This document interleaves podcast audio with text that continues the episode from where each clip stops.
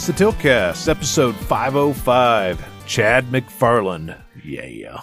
And this week, guys, we talk Marvel's Spider-Man, PC Building Simulator, Warhammer 40k Chaos Gate, and PAX News. Stay tuned. No dude bros here. Big shoulders. Ah. And we're back. Yeah. Um, it's Tiltcast. We're an M-rated show. I'm Nas. I'm Jason. And the two of us are going to get some amount of time's worth of bullshit. Bullshit. Some games, some news. Uh, Rusty's out visiting his family and will be for the next couple of episodes, so it'll just be me and Jason. Yep. But uh, as promised, we're going to talk a little bit about some PAX news here in a little bit. Uh, before we get started with that, have you been up to anything interesting, Jason? Uh, interesting. We we could say uh, a lot of family stuff. I won't get into all the into all the details, but um, basically, uh, the wife's and I's week was thrown into chaos um, by her mom having a heart attack Tuesday morning. Oh Um, So uh just been it's been a fly by the seat of my fucking pants week. I feel you. and uh, yeah, a whole lot of time with you and you and five kids. And well, and my three kids and Three. then Friday got compounded by we had already made plans to uh uh watch three other kids that are friends with my kids from school um while uh um their parents had a uh um Yeah, date night or something. yeah, um, I won't say names because because I know where they work, but uh, basically, uh, she works for for a government office here in town. So they uh, had some sort of uh, charity event or something like that that uh, they had to be be at Friday night. So we kept their kids Friday night. Uh, ended up being just me and five kids instead of Crystal, our oldest, myself, and the and the five elementary school kids. So that was interesting. I bet you had oodles of fun. Oodles and oodles. Oodles and oodles. Basically, it was me spending a few minutes chunks worth of time back on my PC as often as possible. While still getting up every few minutes to go check and make sure kids weren't weren't into anything or causing any kind of trouble. Surprisingly, they all stuck to uh to dev- to devices and uh watching a mixture of Netflix and YouTube and didn't didn't get into too much. So I guess you got off really, really I- lucky. I got off really easy that everybody was uh well, I mean my two, they already knew there was a lot going on this week. Um and then they were uh the other three were kind of pre-prepped by their mom that there's been a lot going on and let's just have a uh uh chill easy night and not cause too much trouble. So Yeah, that's not too bad. They actually, uh, contrary to what elementary age kids normally do, they actually listened for once and just stayed chill. Must have had your dad face on. Oh, I did. In fact, they were so good that I felt bad for getting onto my two at bedtime because they wanted to cause issues at bedtime with going to bed. Yeah, yours uh seem to want to continue to get up and continue to get up. They do. Um, but my youngest also has, uh, has sensory issues. So there's a lot of, uh, uh, uh, lot of issue with getting him stop what he's doing long enough to actually just lay down. Cause once he lays down, he knocks out in minutes.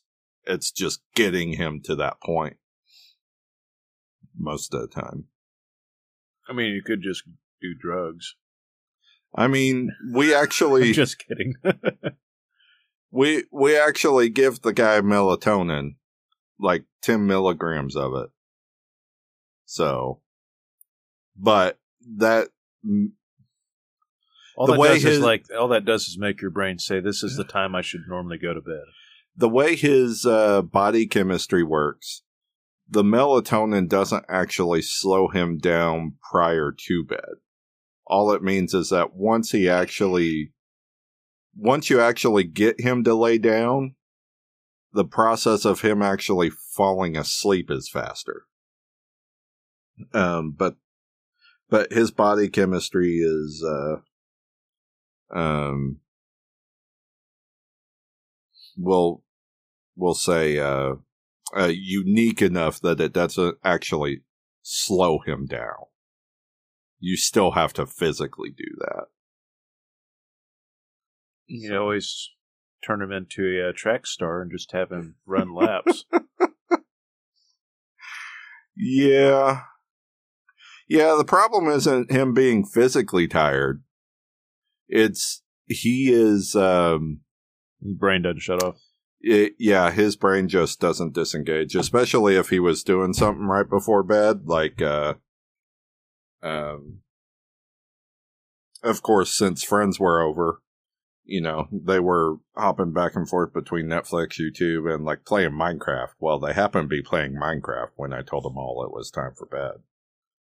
And his brain refuses to shut down after that. So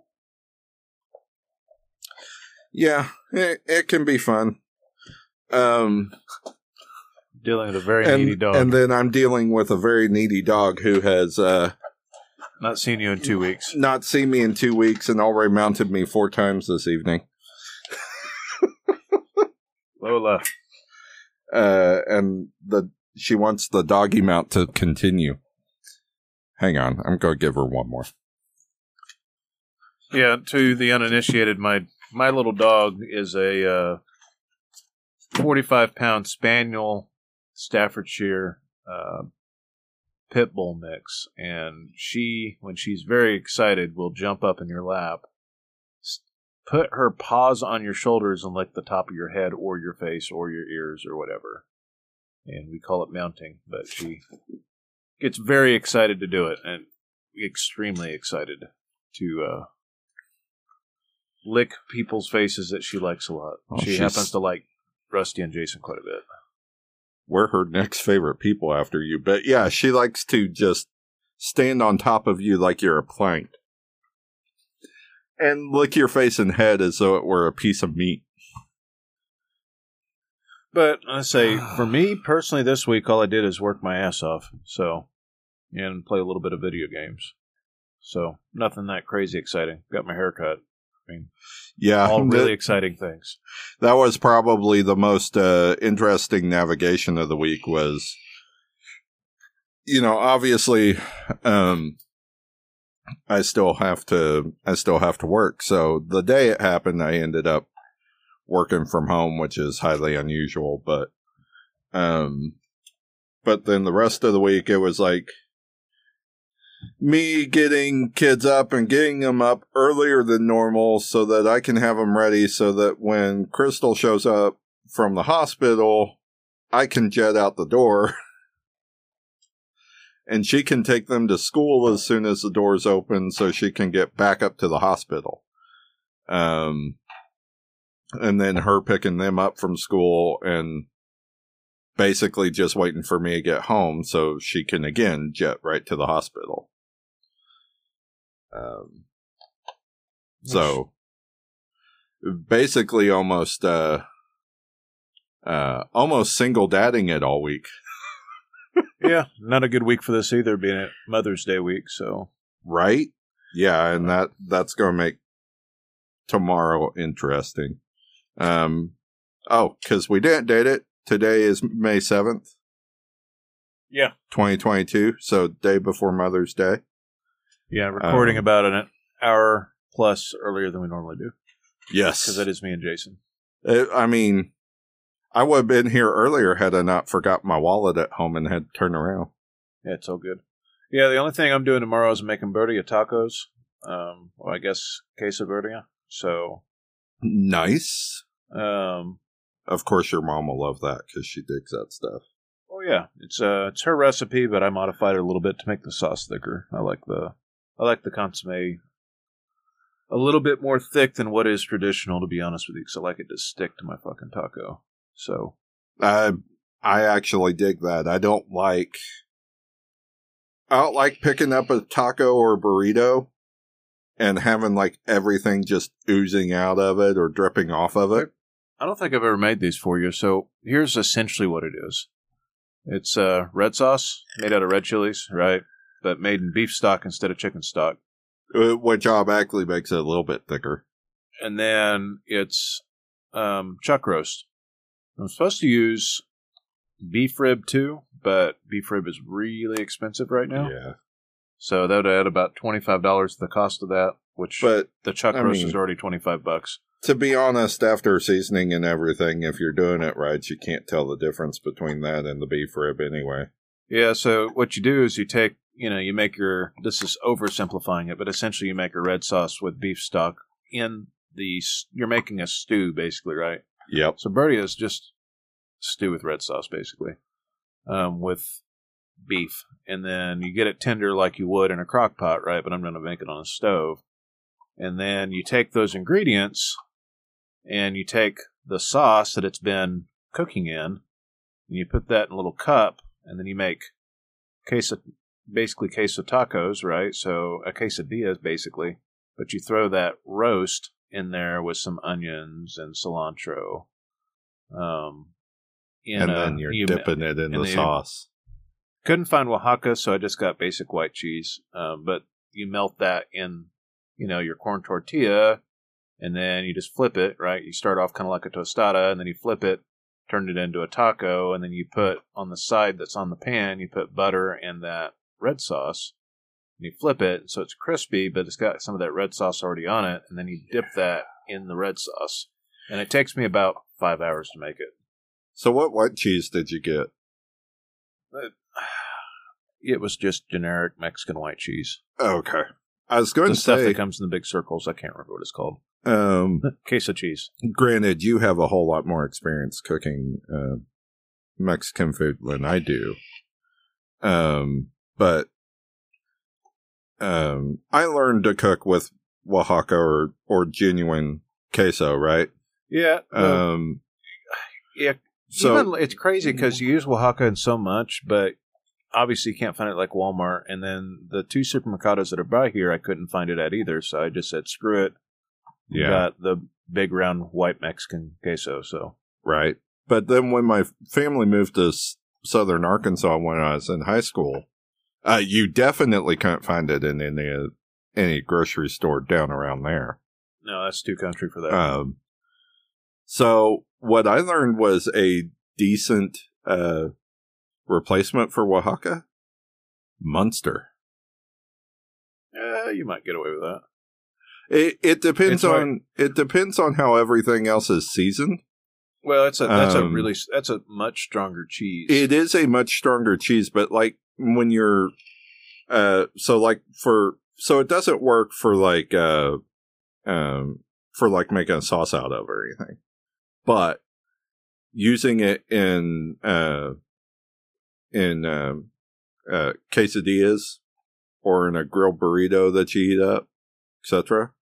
works just fine. I mean, I might try it. It's a little bit blasphemous, but I might try it. Using a, using a German I- cheese in Mexican I, food. I but- think you'd be surprised. I used to make quesadillas with it all the time. Yeah. So that's that's my big project for tomorrow. But in its stead, I think so. This week is going to be a little bit light on actual games, and we're going to transition to news kind of early because it's a lot of indie stuff from PAX that we just wanted to touch on. But the uh, games that came out, so there's some stuff that came out on Game Pass that I didn't really get a chance to try that much of. So I ended up getting Warhammer 40k Chaos Gate Demon Hunters. It's a mouthful. yeah. Which is um it's another turn-based game. It's kind of like uh So this is one of the good Warhammer games. If you look on Steam right now, it shows a mixed rating. I skimmed the reviews for the mixed rating, which were doesn't have widescreen support. It pauses when you alt tab. Um, performance is a little bit rough, and I don't notice it that much because I'm running it on a beast of a card. So maybe it is rougher on other cards, and maybe that's part of what's causing some of the reviews. But the game itself plays out kind of like an XCOM and kind of like Mechanicus, which was another kind of XCOM styled Warhammer game that came out, but this is better than Mechanicus. So if you like Mechanicus, I think you'll like this. This has a lot more customization options and it's got a little bit more money behind it. So um, I think some people probably don't like the art style. The art style is a little bit different. It has kind of a almost cell shaded look to it. Yeah, a, a little very bit. colorful It, it's Warhammer. not. Um, I wouldn't say it's too heavy on that, but there's definitely some of that. Um, mostly used to really highlight the different armor pieces. Yeah, but like even in the UI and the art design and everything, it has a very StarCraft meets Warhammer feel to it when it comes to the art design. Yeah, So it's kind of got those uh Todd I almost said Chad McFarlane. Todd McFarlane shoulders. Um to the stuff more so even more accentuated than the regular Warhammer stuff. Um Uh, the heads are definitely a little, um, maybe small versus the armor when you're just when you're looking at it, uh, like in the, uh, in the customization screens, especially without a helmet.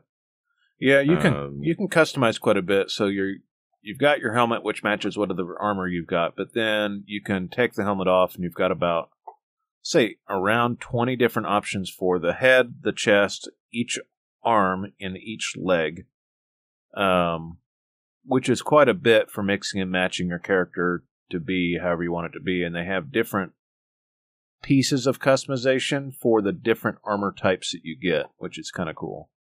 Um, as you get new, unlock new weapons or variants of the weapons with different stats, they also look different. So there's a lot of like little nuance and detail to a lot of that stuff. Which, if you're like me, I really like customizing characters. You cannot customize the last names. That's because the last names are written out on the armor, but you can customize the first names. And they, when it comes up, the last names are spoken in different pieces of spoken dialogue throughout the game, which is weird. Um, so that's that part's a little bit odd, um, but in a good way. The uh, so the way that it plays out is it. I think XCOM's the easiest comparison, but it in some ways it's deeper than XCOM. So I'll explain. With XCOM, um, you know, you can move all your characters independently, and then you get to a point where you see the enemy and the enemy sees you, and then action starts. And whatever action points you had left over from while you were moving your characters is what you have with XCOM. With this, it wipes the slate clean, and everybody starts off with their full hit points, and your character stops wherever he saw the enemy. So as soon as the quick cutscene happens that shows that you discovered the enemy and they discovered you, then everything stops on your character, and every, you know, and they'll get into some kind of position. And the idea is is for you to see them first. If they see you first while they're on patrol, then they get the first turn. If you see them first, you get the first turn. So, kind of like what I was showing you, I knew that they were behind a door. Yeah. I got everybody up around the door, and then I busted through the door with my last action point with that character. And that refreshed the action points for all of my characters and gave me the first turn so I could start going to town. Um, but yeah, it has eight different classes, and I'm not going to dig into the minutia too much, but essentially think of it like you have a range DPS, range support, basic support, tank, um, and then melee DPS. And the melee DPS is really freaking strong. Um, Yeah, that I did notice. yeah, your the class is called Interceptor, and they have an ability which lets him teleport three enemies, and you can wipe out the really low health enemies really fast with him. Um, so I use him kind of like AoE. Yeah, that was uh, ridiculous. It's kind of a broke. I would say broken in a good way because, well, I'll explain further. I'm not going to be able to bring him to every single fight because he's now wounded. So you get wounded to a certain point, you have minus six HP, and when you start off with only 10 HP, when you first start, that's a pretty significant blow. Like if you, I took him into battle right now, he would die Yeah. you have these tokens for permadeath, basically. So if your character falls twice in combat, um, he's dead. If he falls once, in three turns, he comes back with 50% health. But if he falls twice, then that takes away one of his resilience tokens, and then after you've done that three times, that character is completely KOA. Or KIA. Yeah. So, anyways, yeah, that character will be gone forever, and all the time that you invested in them is gone. However, it takes several days, in-game days, for a character to come back. So my characters, that character I was using, is gone for 46 days. So that's probably two missions that he's out for the count. Now, more than likely, I'll have to use him before he's fully healed, and he'll get to a certain point where he only has he's only missing three hit points, and I'll probably use him again, and then I'll probably set the timer back. So it's hard to get your guys all the way to full health. So you kind of have to try to have a good strategy of how you're going to rotate your characters around, um, which means you need a pretty big roster. Um, I don't always go in fresh. The mission I was showing you, I went in with two characters that were lightly wounded and then two characters that were fresh. Um, you get experience from killing enemies and from completing objectives, and that experience translates to your characters. And then they have each character class has a skill tree that has one, two, three, four, five, six, seven, eight different subclasses to it. So you usually specialize in a couple of them, if not more, as you go along and the longer they live. Um, so that ends up giving you a lot of different options. Throughout the game, you're also upgrading rooms, kind of like you did in XCOM. So you're upgrading components in your ship to give you different advantages. There are random events in the map as you travel that require your ship to do battle or they're like scripted, like choose your own adventure type events, basically too.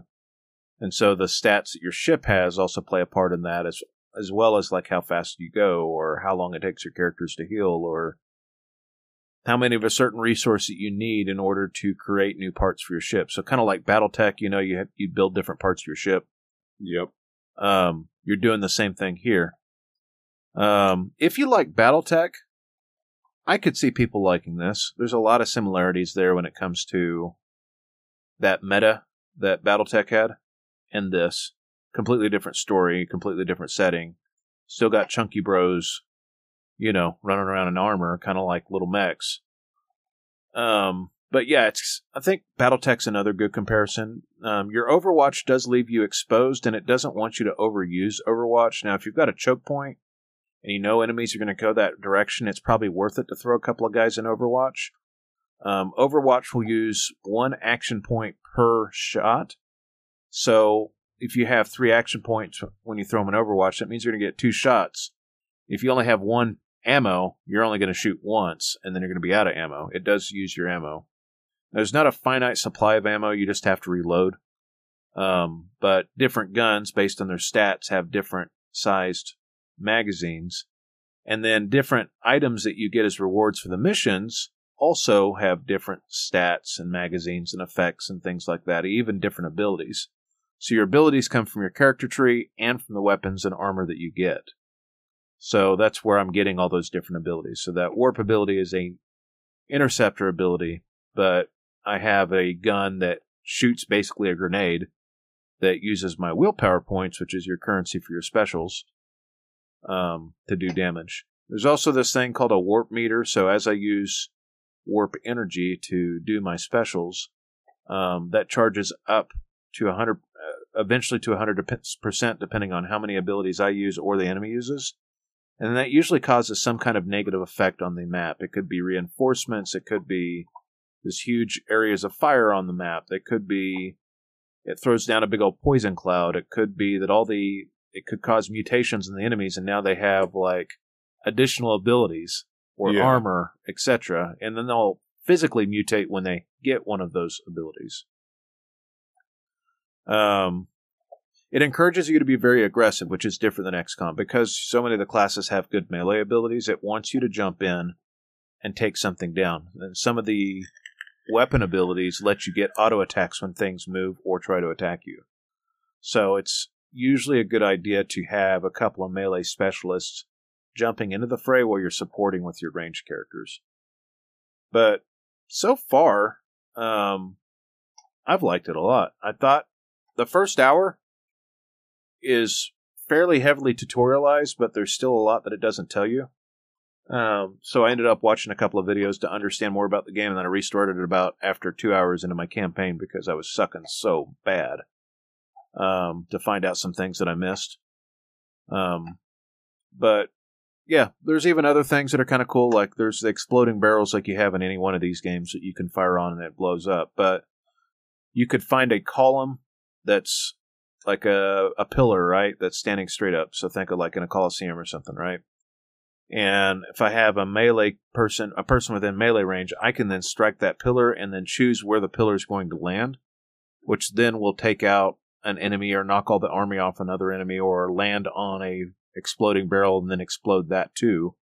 Or I could drop a whole crane on them. Like there's all sorts of like environmental effects that are just littered around the landscape to give you extra tools to dispatch your enemy. And it's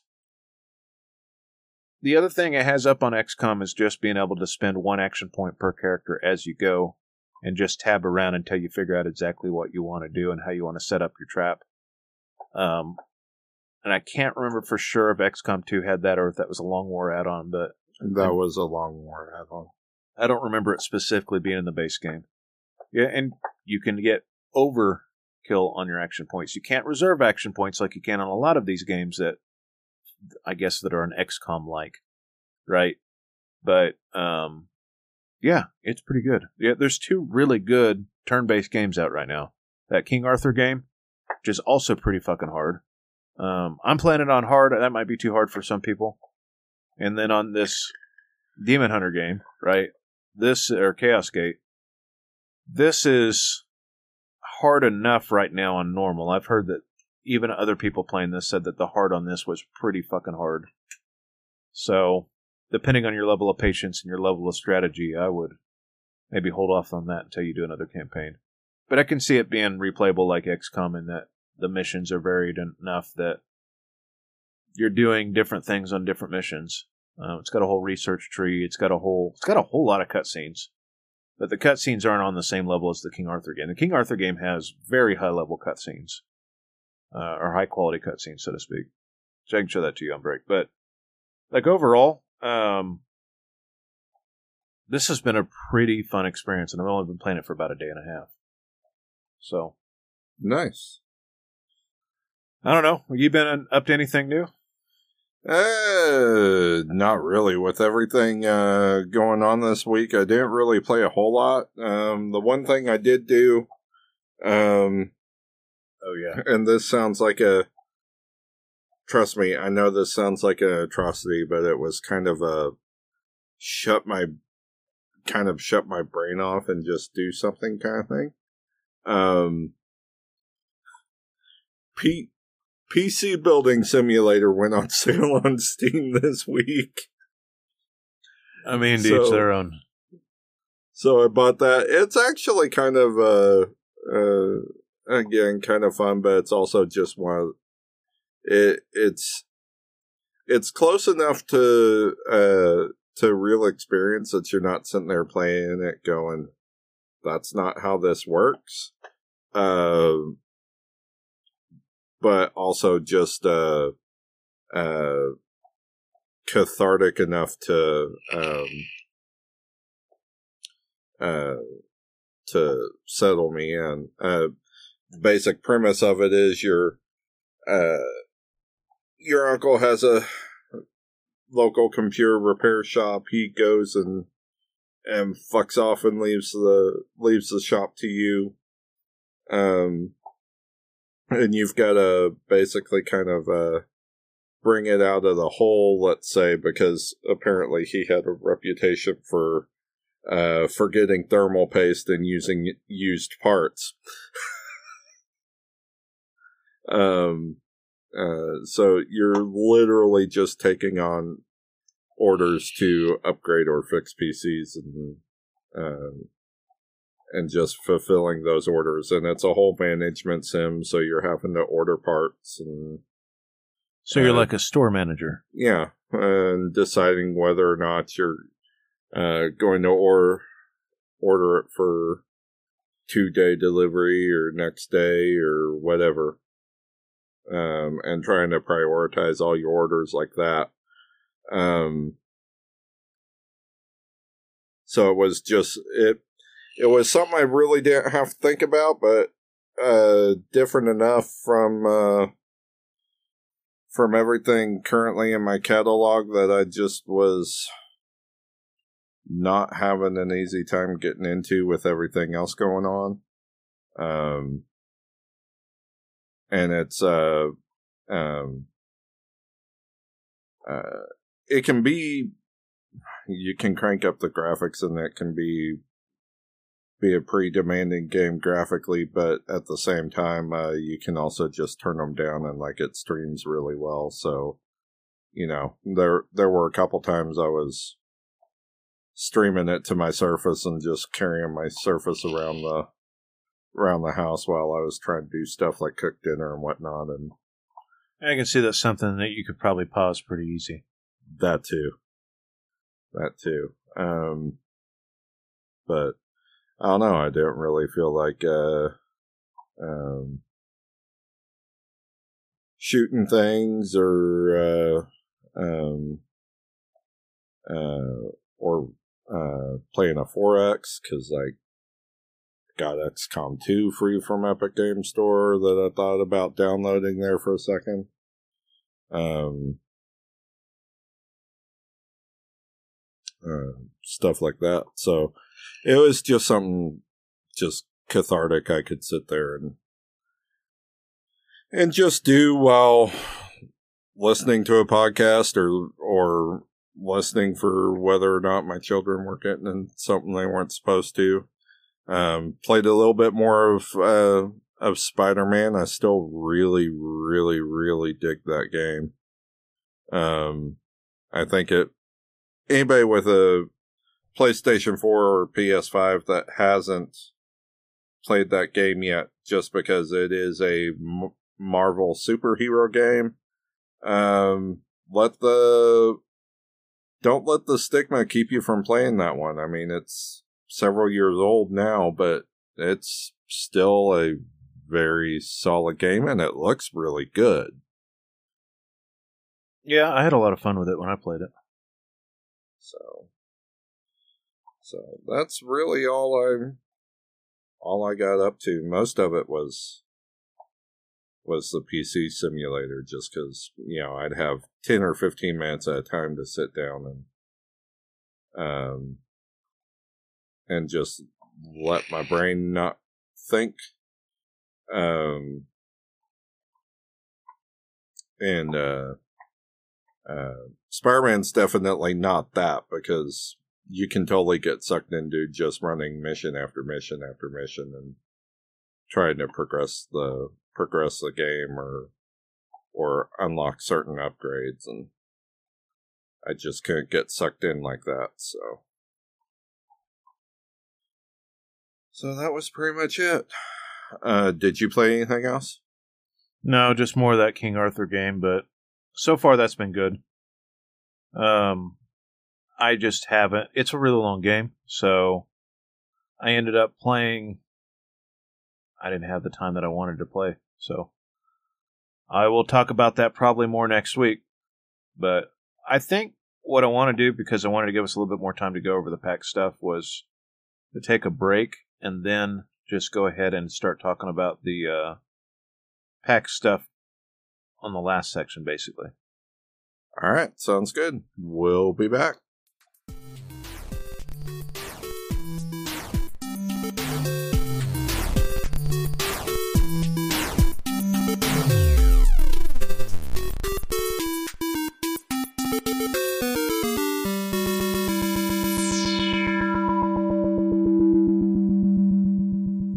back.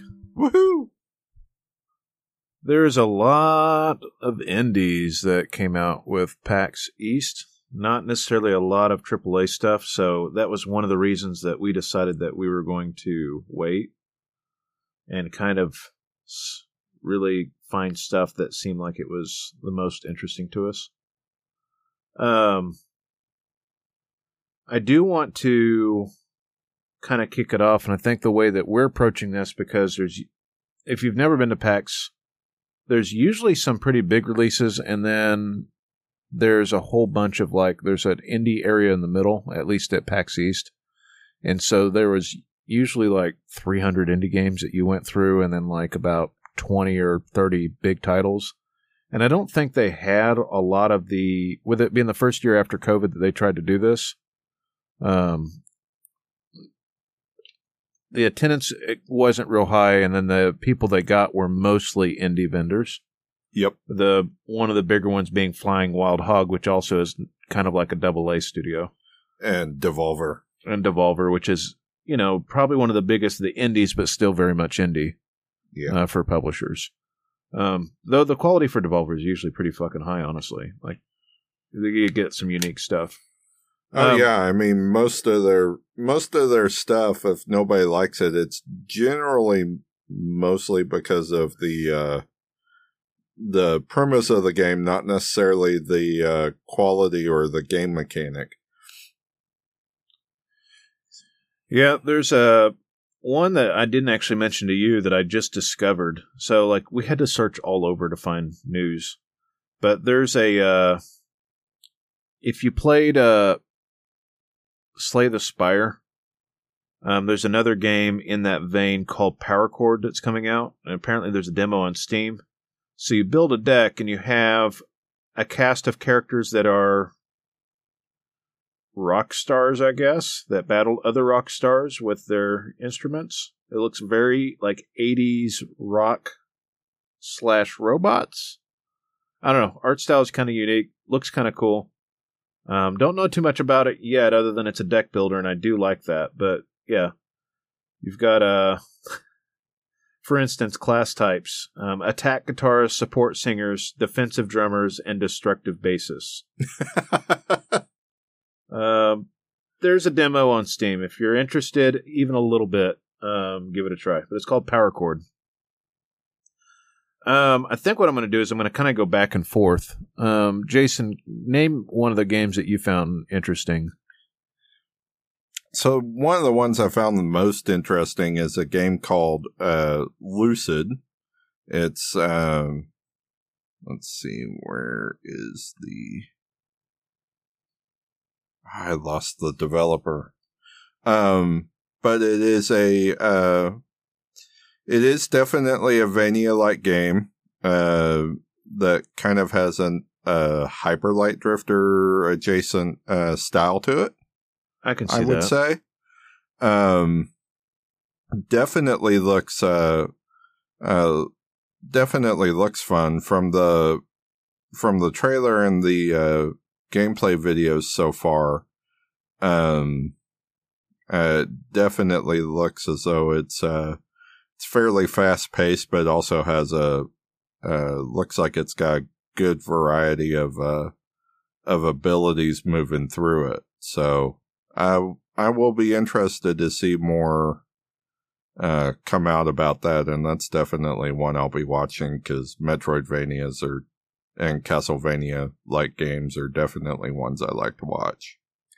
Let's say one I just discovered um, is called. I say just discovered, like as when we're talking about this and watching the trailer for it. It's called Hostile Mars, and so Rusty really likes these factory games.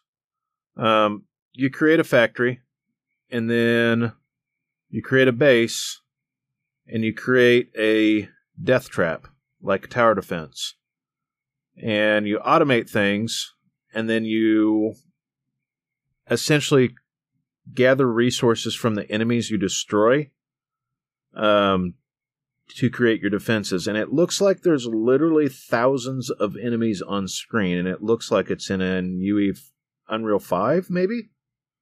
It's a pretty good looking game, honestly. Um, but yeah, it's called Hostile Mars. It's made by Big Rook Games. It comes out this summer. But it looks like it's a tower defense game mixed with a factory game, mixed with a base building game, mixed with a pick and shovel game, as Rusty would call it, with customizable defenses, etc. But yeah, it looks like the uh, big pitch here is to, uh,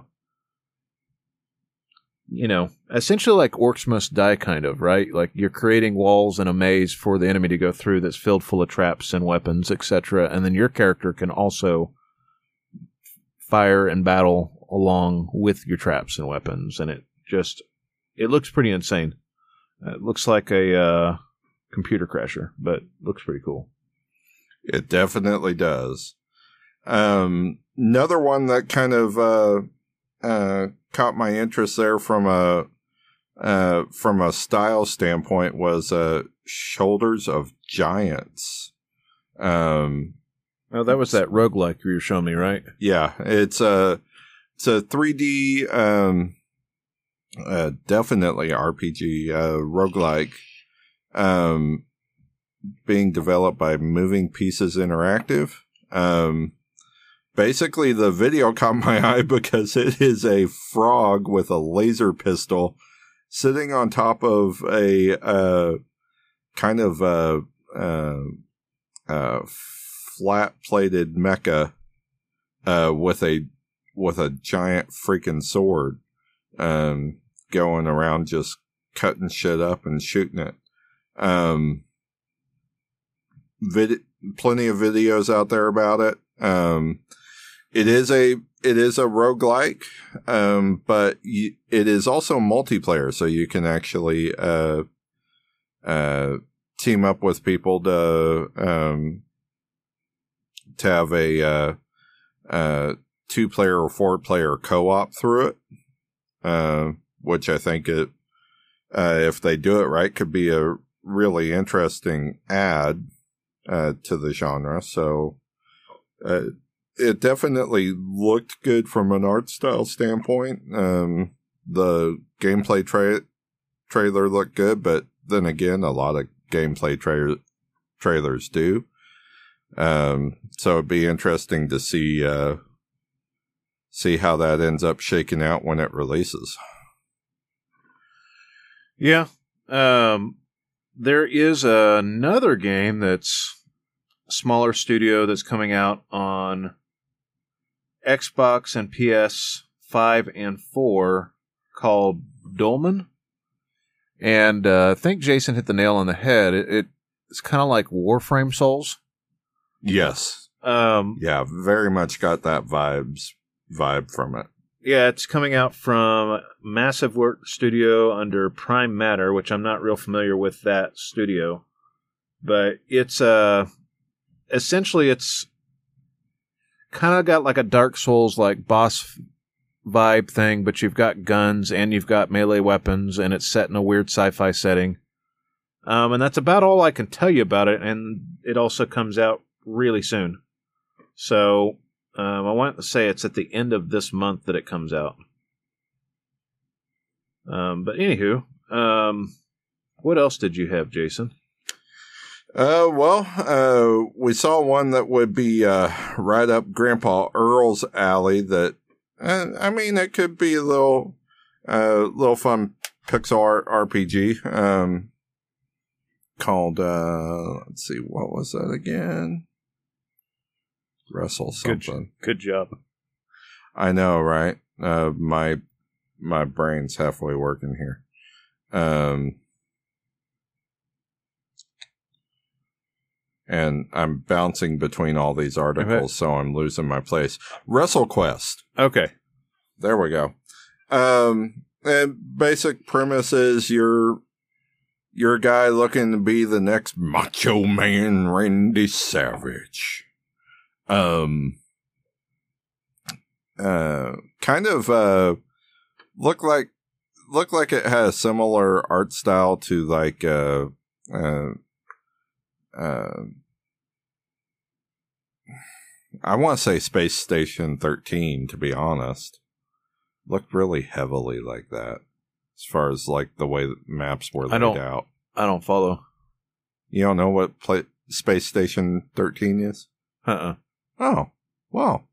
I'm Maybe somebody else is bit. listening. Somebody else is listening. what Um, you're talking about. But also, you know, a little bit like uh, Gravekeeper, etc.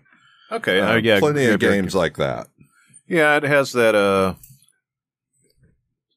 that very uh I don't know if there's a certain engine that a lot of people are using to make those types of pixel art games, but there are some that have some similar looking characters. Yeah, The uh the big heads. right. Um there is one that looked a little bit more unique than I was used to that I'm really interested in called Dome Keeper. And Dome Keeper is it looks like you're on a planet in a little like biodome and your character is digging down kind of like Terraria and it's in like a highly stylized 8-bit style and he's digging down and gathering resources to protect him against waves of enemies at the dome. And then you're upgrading and setting up weapons outside to protect yourself from said enemies. But it kind of has like a weird Terraria meets tower kind of like tower defense vibe going for it. But yeah it was called Dome Keeper and I think it comes out soon-ish. I want to say it comes out it comes out this year at least. I can't tell you exactly when it comes out. Um, in fact, if I can find the studio, Raw Fury is the studio, so they make a lot of the uh, pixel art games. But uh, looks really, really neat. Honestly, I'm uh 100% all in for that. Um, what was one of the other ones that you had? Uh, of course, I think everyone uh, uh, tagged this at some place in their their articles or not.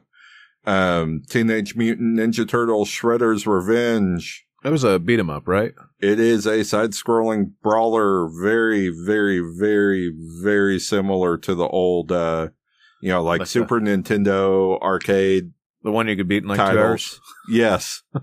um, I mean, it's i if you love the old arcade game, this is exactly uh, this would be exactly up up your alley. It's just it's just that it's a side scrolling brawler that you know is going to be a whole lot of button mashing and and d padding. Um, it Is looks from the videos to fulfill all those expectations. What's it coming out on?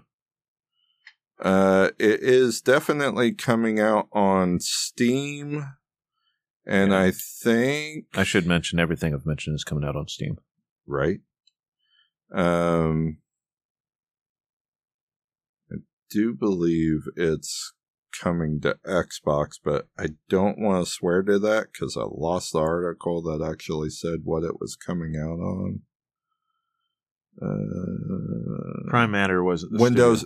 Oh, sorry, not Xbox. Switch. So it's coming out for Windows and, and on the Switch. Okay. Which actually it would make a perfect Switch game because you could totally play that very easily on a Switch. So there's another game that I saw that I'm fairly interested in. Maybe not as much as the other ones, but it's made by a Czech studio called The Last Oricru. It's uh, it kind of reminded me of Dragon Age Two. It's it's an action RPG that's heavily focused on the choices that you make. It looks like it's run on a little bit older engine. Um, has this weird kind of sci-fi setting, getting you into like a medieval setting, um, kind of like Elex, but Elex isn't very good. Um, but essentially, it's yeah, like an action RPG, hack and slash slash magic game, but really focused on the narration and the choices that you make in the story, at least according to it. Um, so far, I've just seen that it's going to be on Steam, and it's so indie that the website is made in WordPress. But um, look it up. O R I C R U. Have to spell that out because uh, that's definitely not a word I'm used to. Right? Um, Uh, another one I spotted that I thought, um, not necessarily fully up my alley, but I definitely saw was, uh, 100% up yours. Uh, it is a this game's being uh, developed by Massive Monster and published by Devolver, uh, called Cult of the Lamb. It looked so art style. It looks like a like a hand drawn, like the hand drawn cutscenes from Binding of Isaac, Yep. um, with very much kind of the same theme but different type of game. It kind of looked like a top down Mm-hmm. RPG with some kind of base building mechanic where And- everybody's worshiping you. Yep. And a lot of the environments look to be uh, hand drawn in a lot of similar styles to both uh, elements of Binding of Isaac, but also uh, Don't Starve. I was about to say "Don't Starve," so me and you're on the same wave. Yeah, yeah. it looks the art style is like a combination of Isaac and Don't Starve, and the actual gameplay is more the the the the way it presents itself, at least on the base building part, looks very Don't Starve. Yeah. And, Um, but then it also has the bullet hell like combat elements from Binding of Isaac in in certain rooms and areas. I don't know what Um, else to th- think about it. I didn't really get a release date. I know for sure it's on Steam, but did you catch any of the other platforms it's releasing Um, on? Shoot, it just says planned We didn't- release 2022. Eh, That's on both of us. I wasn't looking at all the. um, I know everything that we've looked at so far is going to be on a PC platform, yeah, except mo- for Dolmen. most of these are on PC and on Switch because that seems to be where a lot of the Yep. indie stuff is going. Switch has been doing pretty good Um, with the indies lately. Well, I think they just realized they need more on their platform. Plus the the uh, a lot of the engines that a lot of these indie games get um get developed in aren't all too demanding and very easy for Ninten- Nintendo to handle on the Switch, but also in the store because I doubt any of these are super big. Yeah. Um, Well, while you're looking up that, one of the ones that I saw that I showed you that looked cool as shit was called Moonscars. And Moonscars kind of looks like very highly stylized 8 bit. More pixels than you could get in 8 bit, but just less colors is what I'm getting at. And less detail. Um, even though there's more pixels. I don't know how that works. Um, anyways, it's just it's very pixelated looking, but also done extremely well. Um, and it has a look to it like, um, or a gameplay feel of like a 2D Metroidvania Souls like game, kind of like Salt and Sanctuary. Um, and it looks cool. Like the weapon hits look cool. The art style for the enemies looks cool. It looks, uh, it looks metal as hell. Moonscars is definitely one of the top ones I'm looking forward to, and it comes out this year. Right. Um, Cult of the Lamb being a Devolver published game, it's coming out on everything. Perfect. Um, another one, uh, uh, that, uh, that really piqued your interest that I dig the art style for. I don't know that, um, I'll do this until it's on sale or something, uh, is Signalis. Oh, Um, that one did look really neat. They had a. It felt like original Resident Evil plus Metal Gear. Yep.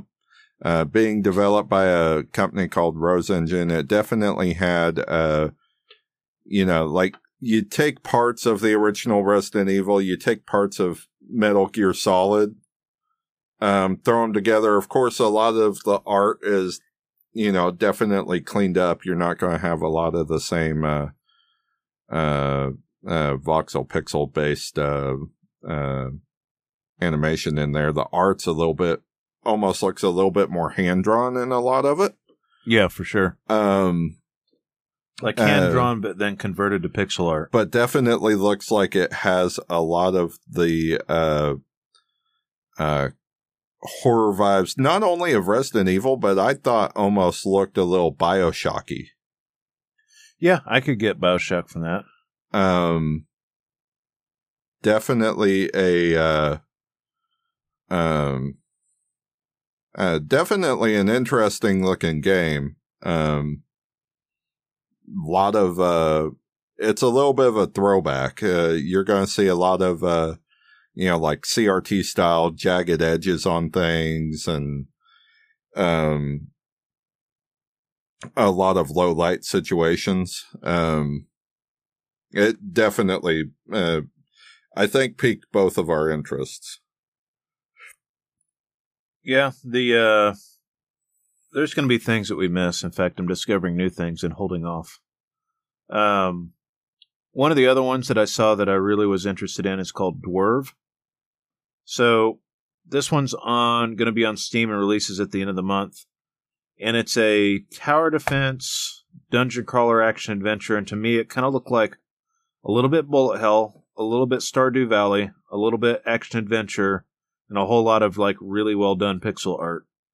Um, but essentially, it's like a kind of an action RPG where you're gathering some kind of resources and doing something in the middle of the game to get your stuff ready for tower defense later in the game. But it looks really well done. Um, that doesn't do it justice. I think if you just look it up, D W E R V E, um, is what it looks like, and it has like boss fights and all sorts of stuff. It's like a whole amalgamation of uh, a whole lot of different things. But Dwerve looks really interesting, and it's hard to find. Um, it's hard to find a lot of new nowadays with the way things are. Um, with you know, there's literally hundreds of thousands of games at this point, right? So there's just it's hard to find something new. Um, I have one I'm saving for last. Did you have anything else? Uh, the only other thing I had, um, and this was a this was a game we didn't see in any of the articles, but I think a lot of the um, a uh, lot of the um, a lot of the news coverage around PAX really settled on games that didn't look like um, that didn't look like anything you would expect from a AAA publisher. Um, so there was a there was a game at PAX that is that is being indie developed called uh, World War One Isonzo. Um, it is a it is a standard uh, first person shooter, but what will make this one unique, at least from from what I'm seeing of it, um, of course, you know, period correct weapons and everything, but it takes place in Italy and it takes place in the mountains. Um, so there is a lot of, uh, uh, verticality to the game. Um, the atmosphere looks correct. The, there's still a lot going into it. It doesn't look like a modern FPS, that's for sure. Um, uh, definitely out the gate, like a lot of the, uh, um, uh, the models uh, definitely look a little bit more um, uh, should I say uh, early uh, late Xbox, early Xbox 360, you know, level like uh, uh, Call of Duty, Big Red One, you know, um, so it's not overly uh, uh, overly pretty from the models, but just the environments and the fact that it's a um, more uh, rural type um, as far as the the setting goes uh, sets it apart from from your standard first person shooters. I won't be picking it up, but for for those of you that are um, that are still diehard FPS, it, it's definitely one to look at and check out. Well, there is one, and there's some that I'm gonna. There is one I'm gonna go before the bigger one. Um, one other pixel art game that's supposed to be coming out later this year is called No Place for Bravery. Um, it looks like a single player adventure game um, that kind of has Zelda vibes, like old Zelda, like uh, like um, we talking like um, a link to the past, like Yeah, but just with a character that looks grown up, Okay. but kind of top down like Zelda, but blood. and kind of like gives off a little bit of samurai vibes with boss fights and stuff like that. But um, No Place for Bravery does look pretty cool if you're looking for an action adventure RPG type game. Um, it just it just looks neat. It's got a really uh, it doesn't look like all the other pixel art games. It just looks like they used that style to achieve their goal. But uh, the one that I really, really wa- wanted to talk about that we have talked a little bit about is called Evil West, done by Flying Wild Hog, Yes. and that looks like Doom meets a third-person Gears of War game slash Bulletstorm. yes. um, Yeah. you're killing tons of demons in a weird I I actually Western. was I was actually thinking Gears of War plus Doom equals this game. uh it the combat definitely looks insane. And it is a um again for not really being a title from a huge studio, it looks freaking pretty. It's the only thing that we saw out of everything that looked AAA. That's, and it's Flying Wild Hog, which is like not quite AAA. I mean, it's not a Bungie or something like that. They're kind of like an up and comer, but it looked really good. Um, Like Like- really good. And it's gory and bloody and super violent and uh, right up my alley. Um, I mean, like it. The game looks like it takes like your your standard fare, um, like classic cowboy weaponry, but adds a like Bloodborne to it or something. um, but adds like a a sci-fi uh, twist on them, and then yeah, the combat definitely looks very Doom blood like a mix between like Doom and Bloodborne, but with some of the mechanics from Gears, like with cover, etc. Yeah, it looks it looks pretty wild. I would look up Evil West if you haven't so far. That was the biggest announcement I could see from there. No official release date except for this year, um, and it's going to be on everything. Uh, looks like it's PC, Xbox, PS5. It definitely looks like you're going to need a modern console to run it, though. Uh, I can't see this running on PS4 or Xbox One. I mean, I could, but um, stuff's We've already be seen what happens, and they did that with Cyberpunk. So stuff's going to be turned down. I mean, um, but yeah, there's but I mean, it looks really good. I am sure, and I know there's a few things in there that's probably great that we did not find. Um, Or that I'll be honest that we simply didn't mention because it's not really up our close close to up our alley at all. yeah, it was a new Lego game, and I don't really like the Lego games all that much, so it's kind of like, eh. Yeah, and there were there were a couple uh uh couple games that really kind of looked a little um Well, it's like they uh, had, like dating sim uh yeah, not my, ish and I'm just not yeah. yeah, it's like there's a remention of Terra Nil, which I've been looking for that to release at some point, which is like a terraforming game where you bring life to a f- tile set, which is kind of neat. It's being uh, published by Devolver Digital again, another another good publisher. But uh, Terra Nil looks really really freaking cool, but it's still no release date. and I think honestly there are plenty of other things on here, but I think these are the ones that really caught our eyes. And with there being that many indies, I think that was the only way I could figure that we were going to cover this at all. Yeah. Um, and had I been at the event, like it would have been cool to get a hands on with some of this stuff. But I, I think I would have been a little bit dis- disappointed with the announcements. Like it is cool Yeah. that PAX does one thing for the industry that not a lot of people do, and that's bring a lot big highlight to indie games. Right? It's how I discovered Orcs Must Die a long time ago. But, um, yeah, but not having any big publishers there at all just really uh I mean you're you're talking about having half the size of the convention basically. So from normal. Um with that, uh I think we've pretty much pretty much covered everything we're going to cover. So find us at tiltcast.com. Find us on Facebook and Twitter.com slash tiltcast. Our YouTube channels, youtube.com slash real tiltcast. Search for us on iTunes and Spotify. Subscribe. Find some friends of the show. We've got Cabbage KBG. We've got NoQuarters.net. We've got Picking Up the Pixels. We've got For the Love of Gaming. We've got BMFcast.com and TVGP.tv. They like JRPGs. And with that, it's the end of the show. Peace.